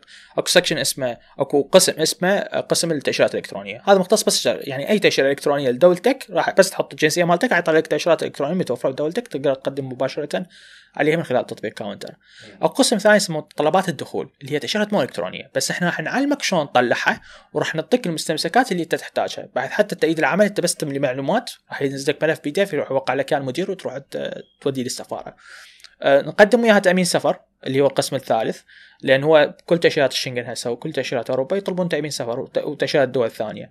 أه نقدم على حجز مبدئي للطيران هسه إحنا واحدة من ال tools المهمة إنه قلت لك أنت بتروح مرات دولة يطلب منك حجز آه، حجز عودة. فأنت مرات ما تريد تحجز حجز عودة تريد تروح للدولة وما تعرف شو وقت ترجع فمو تروح تدفع فلوس وبعدين لازم تغيرها راح ترجع تدفع فلوس تغيير وغيرها. فنقول لك إحنا من خلال التطبيق وببلاش تقدر تحجز حجز مبدئي طيران وحجز حقيقي. تشوف ابو أبو travel تشوف الشخص أبو الباسبورت وهاي ما راح ما راح يقول إنه هذا حجز مو حقيقي. فهاي من ضمن الخدمات المجانية نقدمها. آه نقدم لك سفارات. وين سفارات موجودة عندك وموضوع مسار رحلة نسوي لك مسار رحلة مثلا لتأشيرة معينة. شلون جمع كل هاي المعلومات؟ آه اللي اللي سويته بالبداية آه جبت كل المواقع الحكومية قاعد تشتغل عليهم. هو بشكل عام متطلبات التأشيرة هي متطلبات تقريبا موحده مو مو يعني مو كل دولة مثلا لها متطلب مختلف. مثلا خلينا نحكي على شنغن. شنغن هي متطلبات معروفة فهي تمشي على كل الدول. ما يعني ماكو فرق كلش كبير. عدا موضوع البصمة. اكو دول مثلا إذا طلع تأشيرة أول مرة بعد ما تحتاج تبصم بالمرة الثانية. فلميت هاي ال data ب Excel sheet آه، سويت tool هاي ال tool تسحب data يعني هو أنا أعطيهم المواقع. اعطي tool الروابط اللي أنا أحتاج أسحب لي data تأخذها وتحطها بجوجل sheet آه ومن جوجل sheet تنظف ال data وتعدلها وترفقها. أكو لا أكو data إحنا اشتريناها. مثلا السفارات بالعالم. أكو API هو يعطيك السفارات بالعالم. فأخذت هذا ال API أخذت ال data مالته حطيتها بال database مالتي ورفعتها على التطبيق. API بس هو شلون تعرف API؟ واجهه برمجيه يعني هو هواي افتهمت يعني هو link بينك وبين الموقع بين الموقع. إنه إيه. فالشيء يسمح لي هو مثل الباب يسمح لي إنه آخذ بيانات من ذاك الموقع الثاني. فبقابل إنه أعطيهم فلوس معينة. على كل مرة أفتح الباب أو كل مرة مثلا آخذ هاي البيانات. فتحجون نفس اللغة تبدون الموقع أي. وموقع. Okay. هل اثناء يعني هل هذا كله هاي العملية تتطلب هسه حكيت لي عن الجهد ال ال اليدوي بالشيت اللي, اللي كانت موجودة. أي. هل تتطلب عداء هذا جهد يدوي؟ وشلون أنت أخذت معلوماته؟ Okay. شلون تروح تمليه؟ هل أكو bot راح يمليه بالموقع مال السفاره أو الخارجية؟ قبل آه قبل كنا متعاونين ويا شركة آه كندية. هو هم API إنه هاي المعلومات تروح مباشرة للشركه الكنديه ويقدمون. بس اكتشفنا فترة إنه هواي ناس يقدمون غلط. عندنا وإحنا إحنا نريد نحل هاي المشكلة إنه إحنا ما نريدك تقدم غلط للسفارة وتروح ترفض. ما نريد ننقل معلوماتك مباشرة نريد نراجعها. فأكو ناس مثلا بالسعوديه يقدم لزوجته ويشخط على صورتها. ما ما يريد إنه زوجته ما يريد الناس يعرفون زوجته فقلت لها ما يصير هاي حكومة يعني راح يشوفون جواز زوجتك لازم يشوفوه كامل. ما يصير تشخط على الصورة مالتها. فايش قمنا نسوي؟ إنه هاي المعلومات من توصل أكو شخص يراجعها. يتأكد منها. إذا أكو ناقص يقول لك تعطيني النقص مالتك. إذا ماكو نقص مباشرة راح راح تندز لل API. هاي الشركة وهاي الشركة راح يعالجون ويرجعون لنا مباشرة جواب من السفاره ومنو الشخص هذا اللي راجعها؟ آه حاليا عندنا اثنين. آه هم يعني يعطيهم راتب. ناس آه يشتغلون بال فهمتك. همين شلون تضمن إنه هي راجعوها بشكل صحيح؟ من خلال التجارب. يعني أنت هي الفيز إحنا نقدم فيز كلش هواي شهريا. فأنت تعرف شنو هاي الفيزا اللي هاي رفضت ليش وشنو سبب الرفض. فما راح تكرر الخطأ هذا. فهي نجرب نجرب لحد ما نعرف الطريقة الصحيحة بالتقديم ونمشي عليها. عندنا document وهذا ال document نمشي عليه بالتقديم. عندكم database للأغلاط اللي تصير؟ هل هل جمعون هل يعني من يمكم تكون أكو قيمة مضافة للشيء اللي دا يصير بحيث تقدمون نصائح للمقدم. تقول له okay إحنا أغلب المقدمين السعوديين يروحون لفرنسا هم هيك يصيرون هيك يحتاج لهم لو بعدكم مفكرين. إحنا مثلا آه، جتنا فترة البحرين كانت تعطي رفض دائم حتى لو كنت مسوي مستمسكات كامله تعطيك رفض للفيزا المغرب. إذا أنت مغربي تريد تقدم على البحرين يعطوك رفض بدون سبب. فاحنا من كانوا يقدمون عندنا نقول إحنا شوف نسبة الرفض حاليا عندنا 98% ممكن تقبل ما 2% تقبل فتريد نقدم لك نقدم لك ما عندك مشكلة. تريد ترجع نرجع لك مبلغك بالكامل نرجع لك الطلب مالتك وتروح تقدم بعدين بس بس خلي تعدي هاي الفترة اللي هم يرفضون فيها ليش هاي صارت؟ آه هي دول الخليج مرات يسوون هيك حركات يعني مثلا نسب آه، بالإمارات فترة قبل كم سنة كانوا إنه يرفضون أي واحد مثلا أقل عمره شاب. آه أو مثلا يقول لك لازم أنت يا أما متزوج يا أما جاي عائلتك وغيرك يلا نقبلك فهم يجي يسوون حركات معينة لسبب معين. مثلا شغلة بالدولة مثلا هذا المغربي اجى بقى بالدولة وسوى مشكلة بالدولة ما راح تمشي على كل المغاربة. فهي مرات هي تصير يعني طقات. همين الحساب اللي تمشي من شغل كاونتر التطبيق هو أمريكي. أي. العفو البوابه ما الدفع بوابة الدفع سترايب أمريكية. سترايب أي. ما فكرت إنه تستعمل بوابه دفع عراقية. كارثة كارثة. مو ما فك... شوف أنا اشتغلت ويا شركات دفع عراقية فأعرف شنو أصلا داخل هاي الشركات. يعني اشتغلت ويا سويتش اشتغلت ويا كي كارد وغيرها. آه، أول شيء ال fees كلش عالية. آه ما بيه flexibility خلينا نحكي لك مثلا سترايب سترايب يقول لك أنا فلوسك راح أعطيك إياها ثانية آه برا يومين. صار بوابه دفع أمريكية. بوابه دفع أمريكية. يقول لك فلوسك من توصل لك الحساب اعطيك إياها برا يومين. بالعراق يقول لك أعطيك إياها من هذا الشهر. فأنت ما تقدر ما عندك cash flow يعني فلوسك راح تنتظر إي ما لازم تنتظر شهر كامل يلا عندك تجيك فلوس تقدر تستعملها مرة ثانية. آه سترايب يقول لك تحتاج فلوس؟ تريد نداينك شوية فلوس؟ ما راح ناخذ منك آه تعطيك 5000 دولار مثلا يقول لك رجع لي إياها بنهاية الشهر. ما ما عندي مشكلة. فاذا خاف مثلا مرة يصير علينا كلش ضغط هواي فتخلص فلوسنا بالبنك مال أمريكا. فنروح نداين من سترايب سترايب يدزونا فلوس مصرفنا بأمريكا ونستعملها. آه من غير الفيزا القليلة. يعني سترايب هم ياخذون مثلا 3% مصارف بعض البوابات تدفع بالعراق ياخذون نسبة توصل 5% أتصور بس خلينا نقول أنقذ زجاجه بهيك شيء هم استعملنا أنقذ زجاجه أنا نكت مرات إنه أحس هيك برنامج إخباري. آه، أتصور المشكلة هي من تنقل الفلوس من سترايب للعراق. اي هاي المشكلة الكبيره فضفض لي آه هو اللي اسويه حاليا إنك تدز الدولة الثانية شخص أي شخص. لأن هو مثلا البنك اللي أنا أشتغل أقدر مباشره هو بنك إلكتروني. يعني كل شيء أقدر مباشرة أسويه الكترونيا. فأقدر ادز حوالي أي شخص بأوروبا أو إسطنبول مثلا. ومن إسطنبول ادز حواله عادية بالعراق لأنه هو شركات حواله بين اسطنبول والعراق. هو يعني شوية حتكون fees شوية أعلى بس يعني آه، ما عندي مشكلة بهذا الشيء. أو أقدر أستعمل البطاقة مالتي عندي البطاقة ديزاين ال credit card أروح ل ATM أسحب الفلوس بس يعني ما راح تدفع مبالغ كبيرة أكيد. فسالفه الفلوس شلون دخل العراق؟ هي مو صعبة بس إذا كانت عندك فلوس كبيرة هنا راح توقع مشكلة لأنه انت لازم البنوك العراقية يسالك انت فوق مثلا فوق ال 10000 ليش جايب هاي؟ من جاي هاي؟ شنو علاقتك؟ فمرات أقول أنا موظف بهاي الشركة. وهذا بدا يعطون راتبي مال سنتين ثلاثة اللي قدام. وما يقتنعون إنه يعني مش هو تعطيهم بس وثيقة يأخذوها. هم يحط على مود تغذيه الأموال وهالسوالف هاي. يأخذون الوثيقة ويمشوا لك إياها. ما في مشكلة.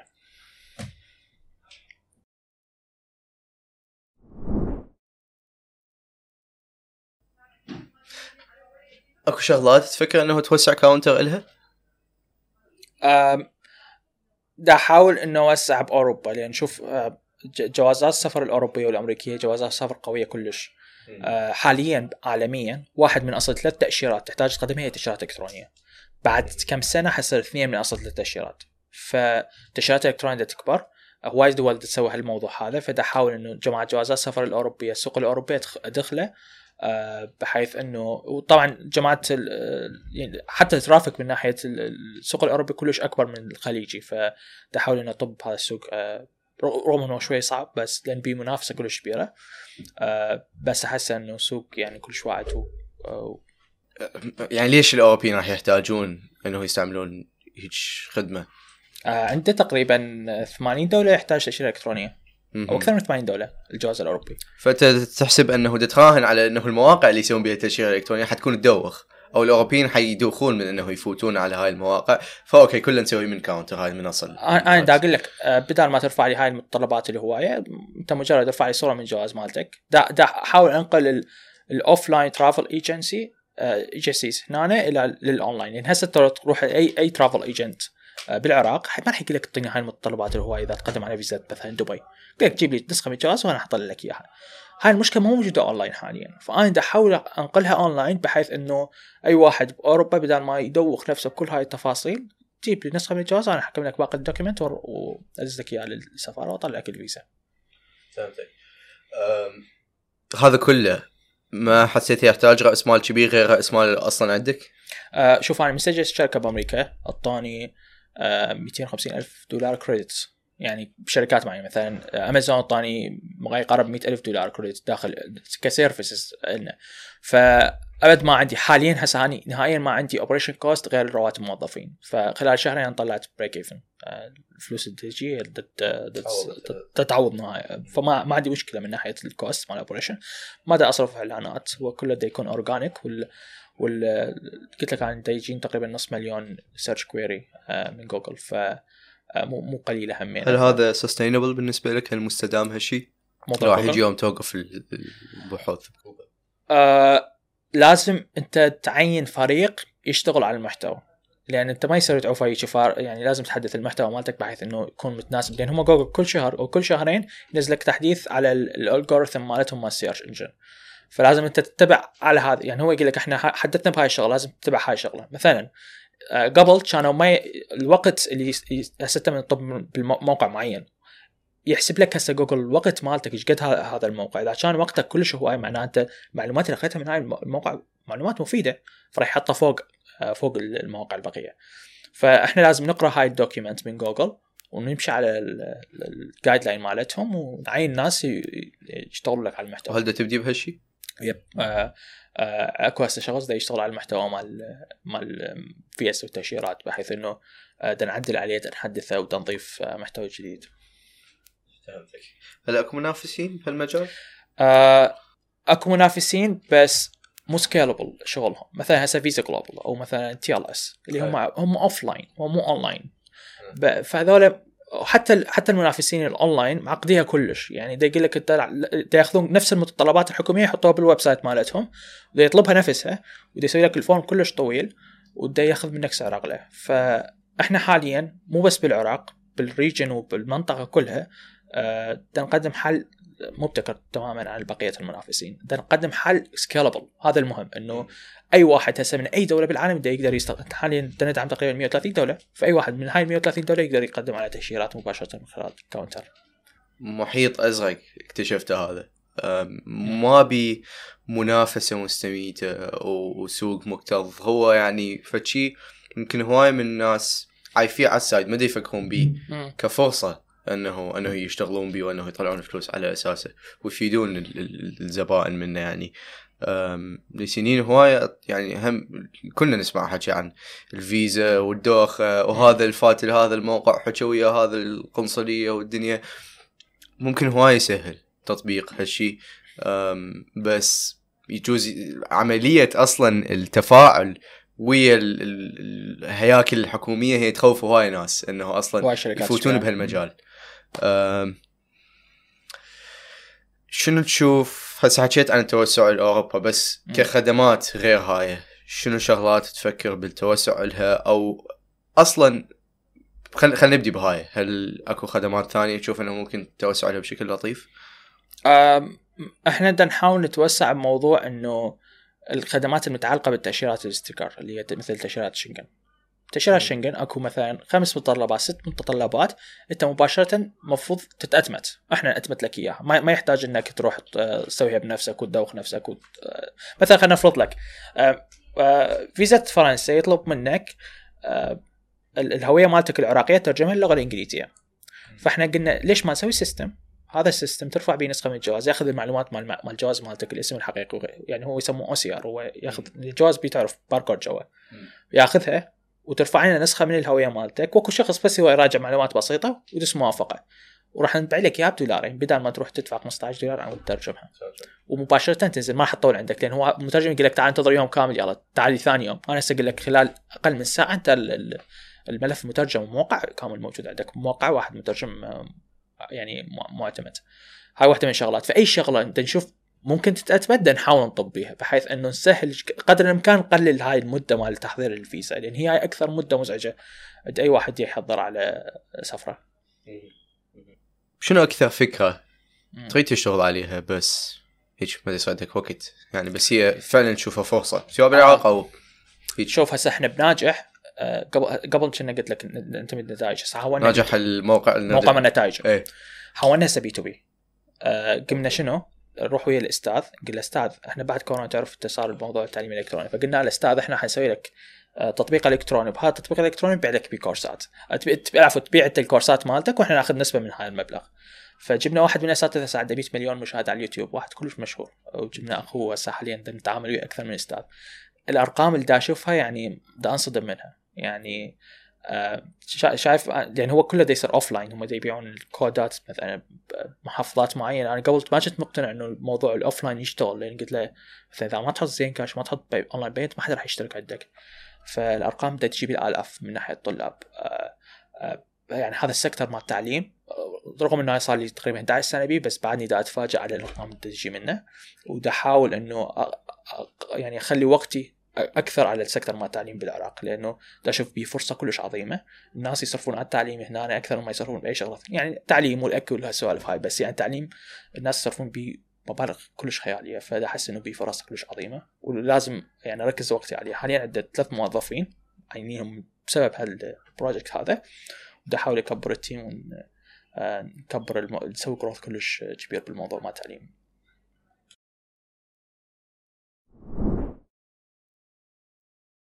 إحنا في فترة فترات طبعا بالسنين اللي راحت تشتغل ويا بنيه سما مقلة هي حاليا سي أو مال كمبيوتر كنا نشتغل على شيء اسمه هاش كود اللي هو تابع لجوجل. نسوي يوم كامل نجيب ناس يشتغلون من الصبح لليل يحلون مشاكل برمجيه يعني مثل هاكاثون. مثل هو هاكاثون حرفيا hackathon. okay. آه فلاحظنا إنه أكو هواي مبرمجين عراقيين يفتهمون بس لأنه هو مو social ما معروف ما حد يعرفه.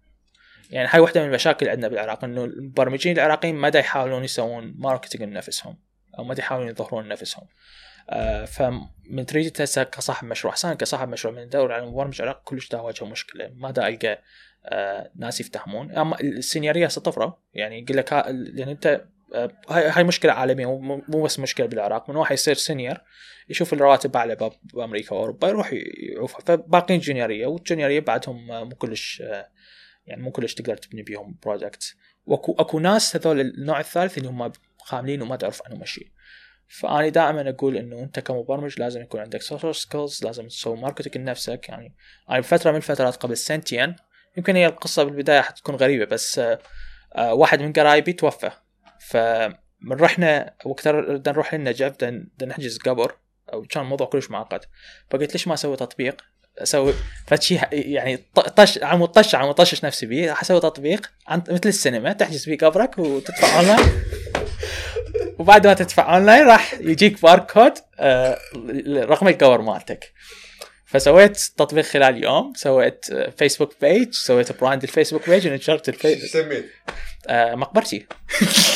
ف وسويت إعلان ب 20 دولار. خلال يومين الموضوع طش طشة كبيرة لدرجة أنا ثاني يوم رحت قعدت بقناه عراقية أول مرة بحياتي أقابل قناة عراقية أحكي عن التطبيق. ثاني يوم أنا لقيت جريدة ناشرة عن الموضوع مواقع عراقية ومواقع عربية ناشرة ابحث حتى هسه عندي نسخ من الجريدة هاي. وبسبب هذا ال project بسبب هاي الهبه اللي سويتها البسيطة صار marketing لنفسي. بالتالي حصلت ثلاث أربع بروجكتات freelance من شركات كبيرة. فدائما أقول إنه أنت كمبرمج أنت عندك دائما فد شيء كلش مفيد إنك تقدر تسوي projects فسوي project آه، نشره خلي الناس يعرفون هذا ال project مالتك. مرات يعني مو شرط project حقيقي سوي في شيء هبة بس شيء يعني طش بين الناس. وخلي هذا الشيء طش و وخلي ينتشر بحيث الناس يعرفون اسمك ويعرفون أنت منو. بحيث تجيك شركات كبيرة ممكن تعطيك project أو تعطيك freelance بسبب هذا الشيء هذا. فأي آه كمبرمج لازم شوي تحسن من ال skills مالتك مال ال social skills حلو. أي. شو نشوف الدفعة اللي ساعدتك بهالشيء هم حكيت إنه أنت من أول ما بديت ما كنت ما كانت عندك. أحسن مهارات تواصل. صح. شلون؟ آه ال community اللي قاعد تشوف أنا بديت آه ما أعرف إذا هو يعني هو بالبداية كان 2014 كان community اسمه فكرة كان آه فكرة سبيس اللي هو سوى وقتها مرتضى التميمي آه فكرة سبيس آه كان هو community مال المبرمجين صغار فأنا من أروح قاعد خامل قاعد بالزاوية واباع لهم. هم شوي كانوا اجتماعيين يعني ف بديت فكره سبيس بعدين رحت ستارت اب ويكند بعدها قاعد آه، فكرة كامب وهاي ال communities اللي صارت محطة وغيرها فهاي ساعدتني إنه يعني اختلاطي بال communities هنا هو اللي خلاني إنه أحسن من ال social skills مالتي. فاني أشوف أي مبرمج إذا تريد تحسنها بس روح قد شو أي event روح أي event هسه برمجه أو event آه، مال startup روح قد بيه. تعرف على الناس. قد أحكي وياهم. و... و... يعني سوي علاقات وياهم. هالشيء ممكن أنت ما حتحس بإنها فائده بس مرات يجي علاقة كلش يعني في شيء يصير بالصدفة يجيب لك شغل كلش ضخم وكلش كبير. يعني هسه هذا الشغل داشي لك ال B2B مال الاساتذه جاني من شخص عرفته بالصدفة يعني يجي كلش صغير هو اللي جاب لي إياهم. آه ف دائما سوي علاقات. ما تعرف هاي الشغله يعني هاي هذا الإنسان اللي عرفت عليه ما تدري بالمستقبل شنو شلون راح تستفاد منه. ف يا دود